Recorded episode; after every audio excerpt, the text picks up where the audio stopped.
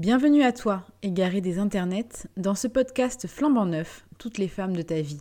Ici, je vais te conter l'histoire de toutes ces femmes qui auraient dû entrer dans les livres d'histoire.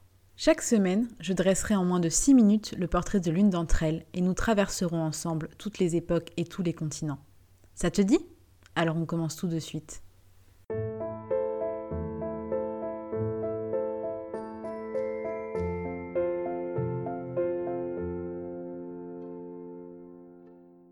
Dans ce deuxième épisode, je vais te raconter la vie de Gladys Bentley, pianiste et chanteuse de blues américaine, compositrice et icône lesbienne ayant vécu au début du XXe siècle. Gladys est née à Philadelphie en 1907 d'un père américain et d'une mère trinidadienne. Sa naissance est marquée par le rejet de sa mère, qui refusa de s'occuper d'elle lorsqu'elle apprit qu'elle avait accouché d'une fille. Gladys grandit dans une atmosphère de détestation de la jante masculine, qui endurcit sa personnalité. Dès l'adolescence, Gladys défie les codes genrés de la société américaine, portant les costumes de ses frères et flirtant ouvertement avec ses camarades féminines, ce qui lui vaut un rejet encore plus franc de sa famille et de ses pères. Sa mère l'emmène voir plusieurs docteurs pour tenter de réprimer ses désirs et son comportement vu comme scandaleux. Blessée et incomprise, Gladys fuit sa famille à l'âge de 16 ans en 1923 et s'installe seule à Harlem, en pleine prohibition, elle se produit d'abord dans des fêtes clandestines avant d'être remarquée par Harry Hansberry, qui la recrute en tant que pianiste mâle pour son célèbre bar clandestin gay, la Clam House. Gladys se travestit en homme dans un élégant costume blanc et devient rapidement l'une des plus célèbres pianistes et performeurs de la Renaissance d'Harlem. Cette période faste où la communauté afro-américaine se mélange à la communauté queer dans les clubs clandestins de jazz et de blues. Devenue riche grâce à ses performances, Gladys vit avec son amante dans un grand appartement sur Park Avenue et conduit une voiture de luxe. Elle entame même une grande tournée à travers le pays. Cleveland, Pittsburgh, Chicago et même Hollywood l'accueilleront pendant deux ans.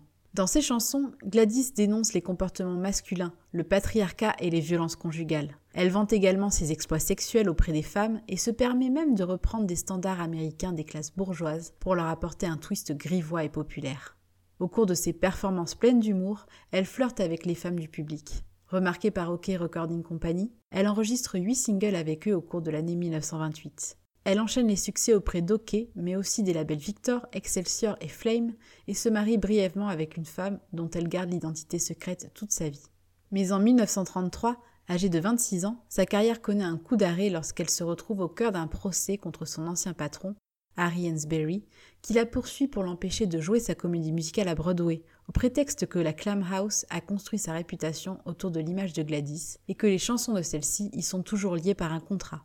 Malgré cela, elle parvient à jouer son spectacle à Broadway la même année, mais son caractère grivois crée la polémique. Les salles où elle se produit sont envahies de plaintes et la police fait finalement bloquer les entrées de tous ses spectacles. Gladys, empêchée de se produire, de chanter et d'exprimer son art, doit retourner à Harlem et se produit pendant trois ans à l'abri des regards dans le club Ubangi. En 1937, à la fin de la prohibition, Gladys déménage en Californie du Sud, espérant renouer avec son succès d'antan. Elle joue dans les clubs et les plus réputés, comme le Monas Club, premier bar lesbien de San Francisco. Mais avec l'avènement du macartisme et sa chasse aux sorcières, les artistes homosexuels sont particulièrement ciblés. Gladys doit obtenir un permis pour pouvoir se produire habillée en homme, et se retrouve malgré cela harcelée pour son audace. Elle tente alors de se conformer à l'image que la société américaine attend d'une femme et se marie avec Charles Roberts, un cuisinier de 28 ans.